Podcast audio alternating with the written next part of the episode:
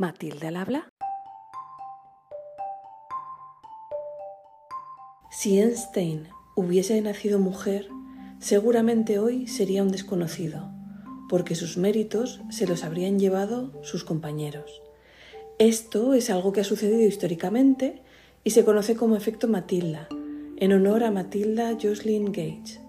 Este efecto da nombre a este podcast en el que damos voz a las científicas de la Asociación de Mujeres Investigadoras y Tecnólogas de España, AMIT.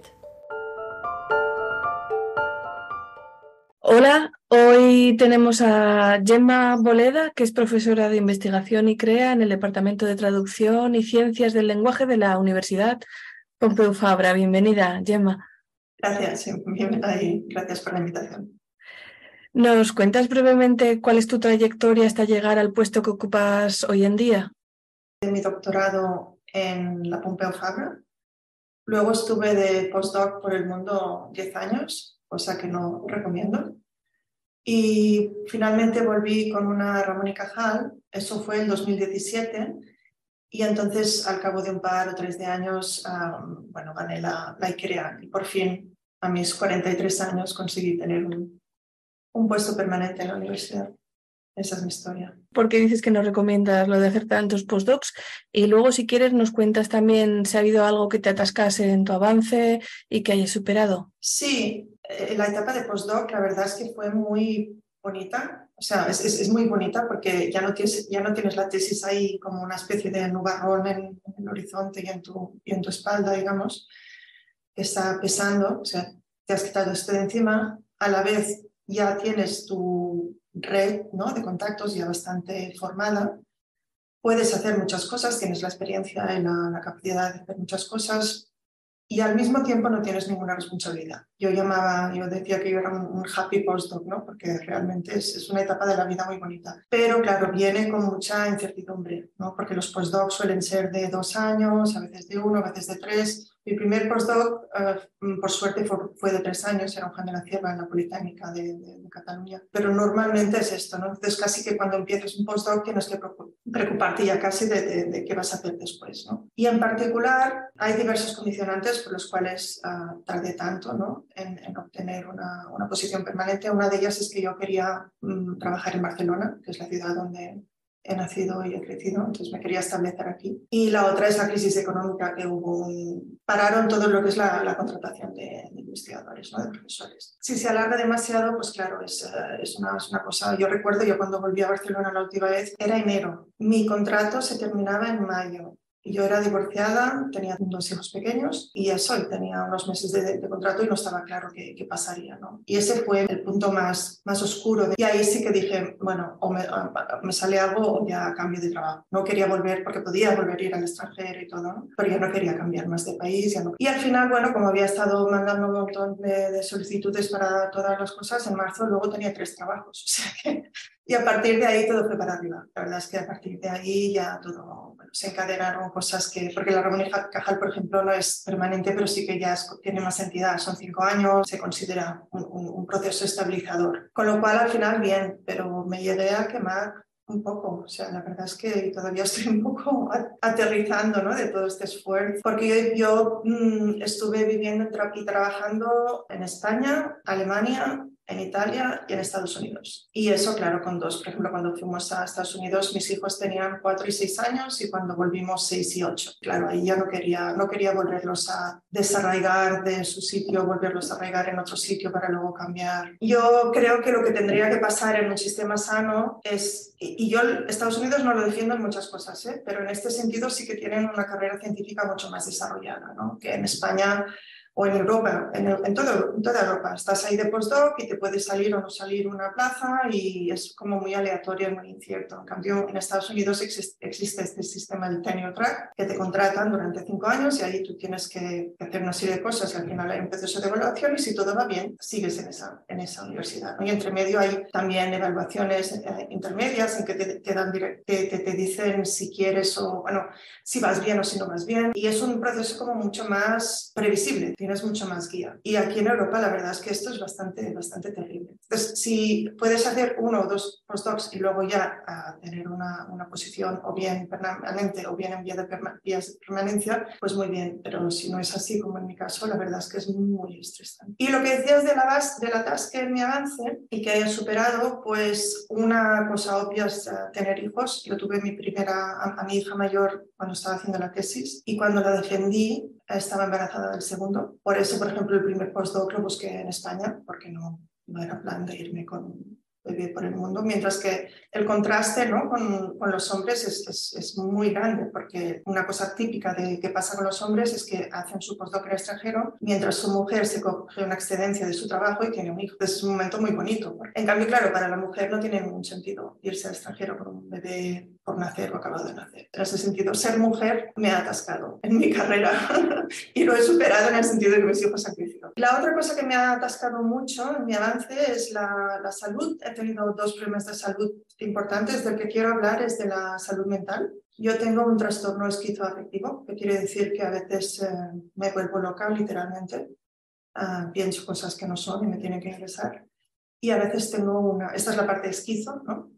de tipo más psicótico. Y a veces después, si es un episodio psicótico muy bestia, suelo tener una, una depresión. Una, tiene una depresión tres veces en mi vida. Y he estado ingresada tres veces también. Y entonces, claro, eso te afecta mucho. Y, por ejemplo, ahora no he estado ingresado, pero, pero hace un mes uh, he estado un mes de, de, de baja, de baja de, laboral por, por enfermedad, por mi enfermedad, que por suerte no he llegado a volverme loca y no me ha tenido que ingresar, pero sí que he estado pues un mes que he tenido que estar en, casa, descansando, limitando estímulos, limitando responsabilidades y bueno, dedicando un mes a curarme, que no puedo dedicar, claro, ni a la profesión, ni a, ni a la familia, ni a mi vida personal, ni nada. Entonces eso es un problema crónico de salud que me afecta muchísimo. ¿Lo he superado? Pues no, me acompaña. Sí que lo gestiono mejor. Cuanto más lo conozco, ¿no? pues mejor lo, lo gestiono. Y de hecho, si no lo gestionara bien, uh, habría estado ingresada muchas más veces. Y tengo mucho, mucho apoyo de, de, la seguridad social, una psiquiatra estupenda que me iba desde los 22 años, o sea que no sé bien protegida en ese sentido, pero claro, la tengo. Y como cualquier enfermedad crónica, cuando te, te da problemas. Y una cosa que sí que quería decir al respecto, porque siempre nos quejamos ¿no? de la universidad y la academia, que bueno, que se trabaja mucho y que concilia, la conciliación laboral y familiar es muy difícil y tal y cual.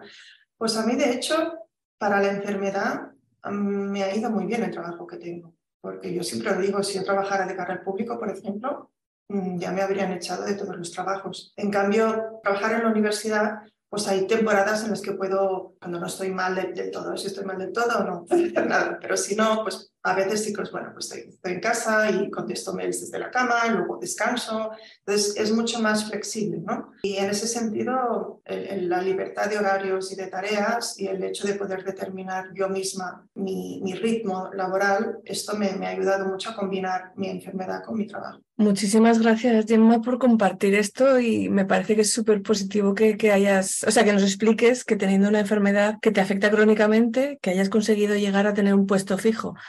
Vamos a pasar ahora a hablar de ciencia. ¿Nos cuentas cuál es la pregunta fundamental en tu disciplina? Uh, mi disciplina es la lingüística. Yo soy lingüista y estudio cómo funciona el lenguaje, uh, que es cómo, cómo se aprende, cómo se usa. La mejor manera de um, ver en qué consiste esto es con unos ejemplos. Os voy a dar cuatro ejemplos que no son exhaustivos para nada. El primero es, por ejemplo, una pregunta como ¿por qué se puede decir esta investigadora es excelente y en cambio suena tan mal decir esta investigadora son excelente? Es decir, cómo funciona la sintaxis y ahí supongo que todos nos acordamos de la escuela que nos decían que el sujeto concuerda con el verbo. ¿no? Es un, un, ámbito del lenguaje. Un segundo ejemplo sería por qué las palabras significan cosas diferentes en contextos diferentes. Por ejemplo, la palabra rojo, ¿no? si uno piensa, dices, hay muchos sistemas de etiquetar cada color con un código. ¿no? Entonces, yo, en teoría, pues yo puedo decir el código X, Y y Z, y Z corresponden a rojo. En cambio, el WP corresponden a amarillo. Esto sería la, la visión naif del significado de rojo.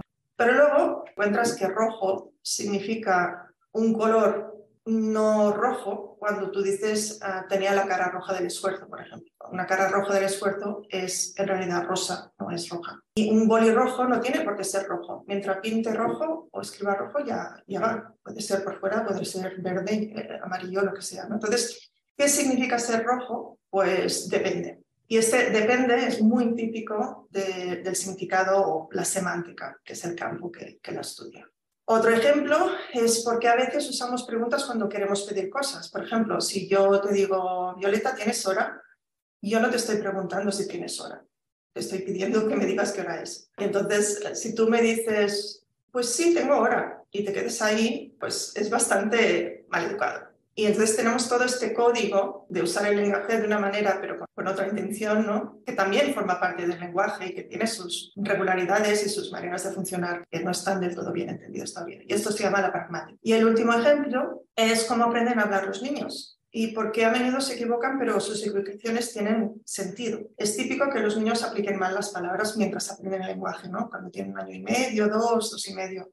Y mi hijo cuando era pequeño, por ejemplo, a la pera la llamaba pea. Pero no es que solo, no, no, no solo le llamaba pea a las peras, ¿no? También les llamaba pea a las manzanas, los plátanos, las sandías y yo diría que a, todas las frutas. Pero lo que es muy, muy curioso es que eso hace gracia y te ríes porque son muy graciosos los niños cuando hacen estas cosas, pero tiene su regularidad también, porque solo usaba PEA para frutas, no para cosas como personas o vehículos. Está pasando algo sistemático. Estos son ejemplos, hay otros como cómo se organizan los sonidos, etcétera, ¿no? Y aparte de las diferentes disciplinas, una cosa que es común a, todos los ámbitos de la disciplina es el mirar qué, qué aspectos son universales y qué aspectos son particulares de cada lengua porque todos hablamos, incluyo hablar lenguajes de, signo de, las personas sordas, pero hay más de 6.000 lenguas en la Tierra, ¿no? Entonces no todos hablamos igual en que todos hablamos. ¿Qué aspectos hay que son universales y qué aspectos que son realmente particulares y cómo funcionan estas particularidades? Esto sería un poco el resumen. Vale, ¿y qué haces tú en concreto dentro de la lingüística? Yo trabajo en semántica, es decir, el estudio del significado. Y de hecho, sobre todo, trabajo en el significado de las palabras, ¿no? Lo que decíamos de rojo y como de raro es rojo, pues igual que de raro que rojo son todas las palabras. y el problema que tienen las palabras, como decías, que son muy escurridizas, ¿vale? Cuando, cuando las intentas definir, pues te encuentras que hay algo, pero no lo puedes realmente no quiero llamarles reglas porque no son reglas, pero hay regularidades, ¿no? Que mientras que para la sintaxis se puede avanzar mucho especificando reglas del tipo el sujeto concuerda con el predicado y cuando, por ejemplo, queremos poner un nombre en plural le añadimos la S, cosas de este tipo que son muy parecidas a las reglas. Para la semántica eso no sirve. Hay que trabajar con sistemas que permitan codificar la información de una manera mucho más difusa. Y yo he trabajado mucho con sistemas que vienen de la lingüística computacional que permiten hacer precisamente. Uh, estos sistemas necesitan gran cantidad de datos para funcionar. Entonces, lo, que hacemos es nos bajamos millones y millones y millones de textos de Internet, los procesamos con un, con un programa de ordenador ¿no? que abstrae información a partir de estas gran cantidades de datos. ¿no? ¿Por qué son valiosos estos datos? Porque son ejemplos de cómo habla la gente. Estos datos son o sea, hay, hay, textos, textos en que la gente, por ejemplo, dice esta investigadora es excelente y no, esta investigadora son excelentes. ¿no? Sí, también sirven para la, para la sintaxis, uh, porque ahí está, pero sirven también para la, para la semana. ¿Cuáles son vuestras fuentes? ¿Estáis sacando texto de redes sociales o son libros escritos? Eso depende. De, o sea, lo, lo, que se ha demostrado en nuestro campo es que cuanta más, cuanta más cantidad, mejor. Uh, hay un artículo que se llama More data is better data, es decir, más datos son datos mejores. ¿no? todo, todo, lo que puedas y, y, se baja todo lo que puedas, básicamente. Eso es otro tema, pero las, las, las empresas uh, tienen, tienen más poder en el, en el, tema computacional en parte porque tienen acceso a gran cantidad de datos. ¿no? Datos que también son privados. Imagínate Google, ¿no? Google tiene un montón de datos que yo como investigadora no tengo acceso a ellos porque son mails de, gente, ¿no? Y ellos sí que los pueden utilizar. Entonces, ahí el tema de los datos es muy importante. Entonces, lo que haces es todo lo que puedas. el resumen es ese. Por ejemplo, pues uh, hay cosas disponibles fácilmente, como la, la, Wikipedia, porque esta no tiene ni copyright ni nada, y mucha gente hace, yo hace tiempo hicimos un corpus del catalán, el español y el inglés de la Wikipedia. También puedes trabajar con redes sociales, es depende un poco, porque claro, el tipo de texto de la Wikipedia es muy diferente del de las redes sociales. Entonces, depende de tu objetivo, va bien mezclar cosas diversas o no. Y eso ya depende de cada, de cada persona.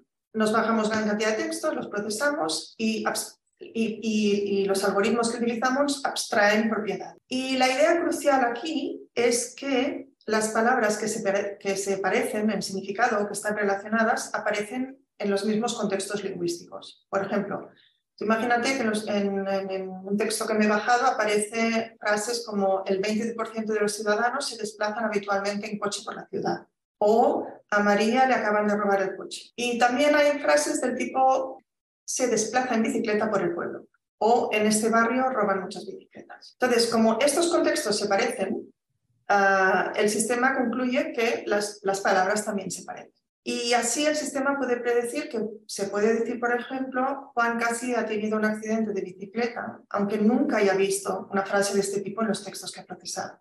Y entonces esta es la, esta es la base. Y este tipo de sistema es el que está también en la base de los sistemas de inteligencia artificial actuales.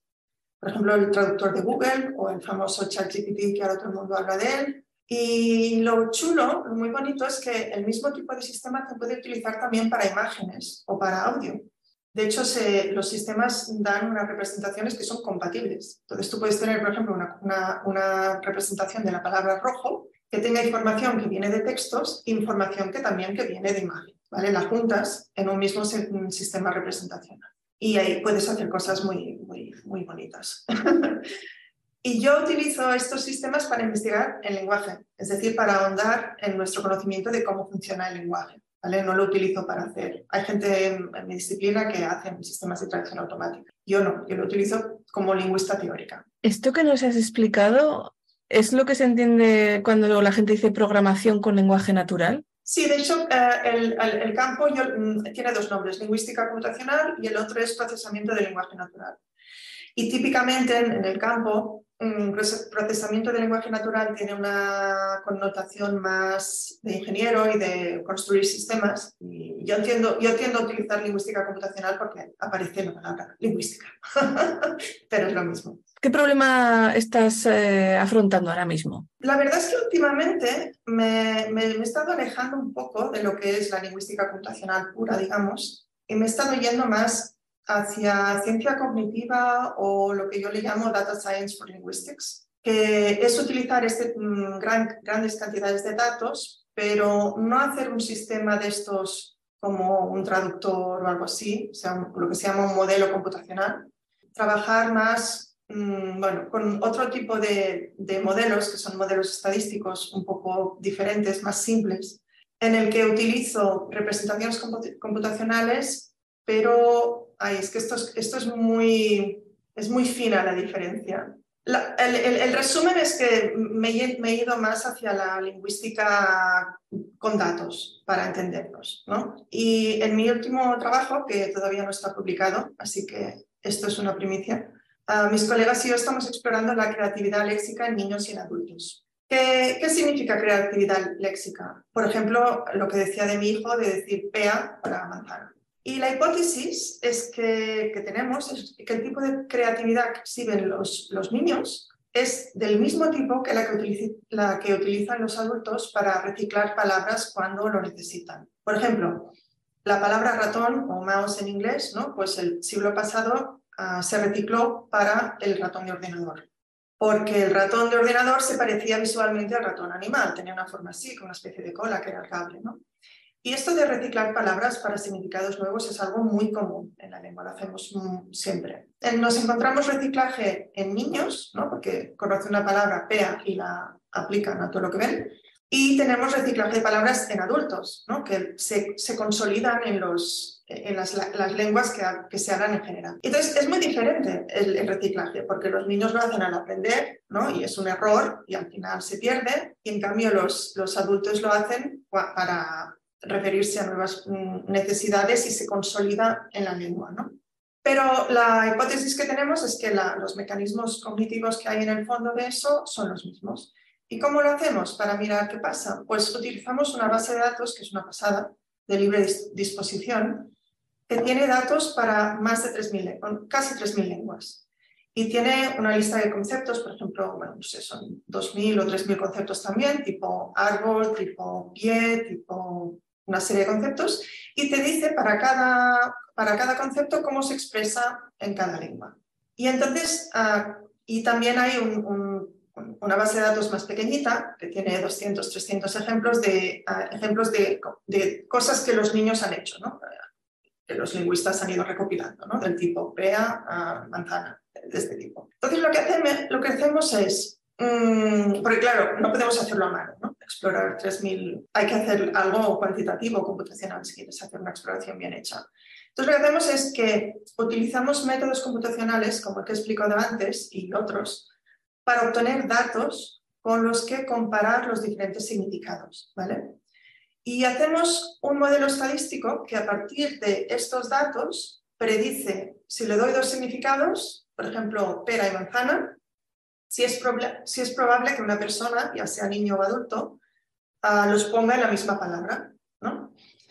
Y nos sale una cosa muy bonita, que es que si hacemos un modelo para los datos de los niños y lo aplicamos para predecir datos de adultos, es decir, cosas tipo ratón, ratón, ratón de campo, ratón de, de, de ordenador, funciona súper bien. Y al revés también. Y ahí es, decimos, bueno, pues seguramente el tipo de mecanismo que hay ahí detrás, el tipo de extensiones de significado que hacemos, el tipo de creatividad, la, es la misma, aunque sean uh, fenómenos uh, superficialmente tan diferentes. Y esto es, bueno, es lo último que he hecho y me gusta mucho. Para terminar, ¿nos quieres contar eh, cuál es, tú crees, el próximo gran avance en tu campo y cualquier otra cosa que te apetezca contarnos? No sé si es lo que creo o lo que me gustaría que pasara, pero lo voy a contar y a ver si así también ayudo a que pase. Yo creo que el próximo gran avance que tiene que, haber en la lingüística es que se amplíe la metodología que utilizamos en lingüística, porque la, en la gran mayoría de casos se utilizan métodos de los siglos XIX o XX y estamos en el XXI, ¿no? Y esto está frenando la investigación.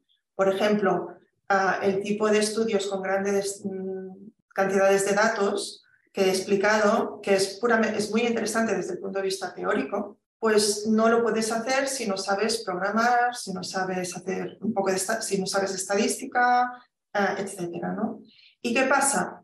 Que la, que la educación que nos dan a, la gente que somos de lingüistas y, lingüistas y de letras en general, no solo, no solo es que no, no te ayude en eso, sino que te frena por ejemplo, a mí me gustaban mucho las matemáticas cuando yo estaba en el instituto.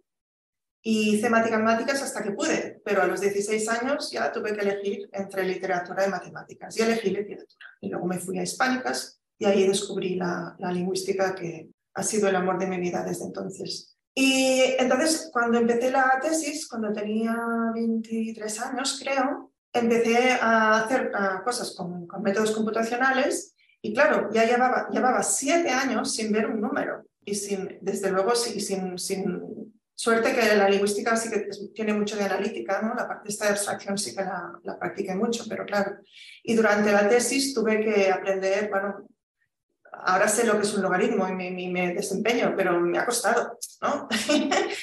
y claro, hay un, hay, hay, un, hay un problema, porque es que aunque lo quieras hacer, el sistema no te lo deja. ¿no? Y el instituto, ¿por qué no se puede hacer latín y matemáticas? ¿Saber por qué? ¿no? Y más en un mundo, un mundo interdisciplinar que, como el que tenemos hoy día. ¿no?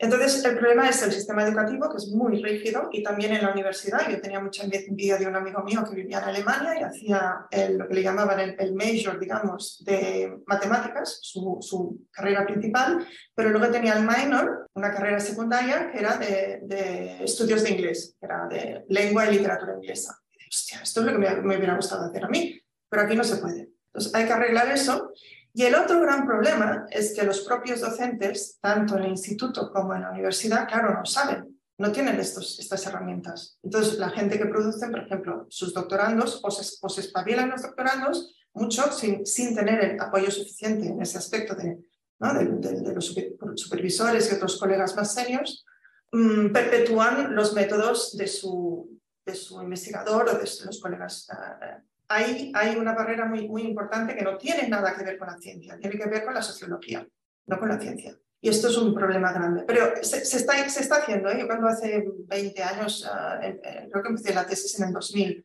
ah, había muy poca gente que aplicaba estos métodos y hoy en día, ah, por ejemplo, para pragmática, las aproximaciones experimentales están ganando mucho terreno y en, otros, en, otras, en otras áreas. O sea, yo soy optimista, pero es un cambio que tiene que llegar y que está costando que llegue. Muchas gracias, Gemma, por haber accedido a que hablemos contigo. Ah, gracias a vosotros, ha sido un placer.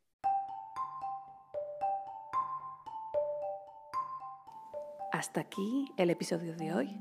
Si quieres saber más, visita la página del episodio y también la página de la asociación amit-es.org. Adiós.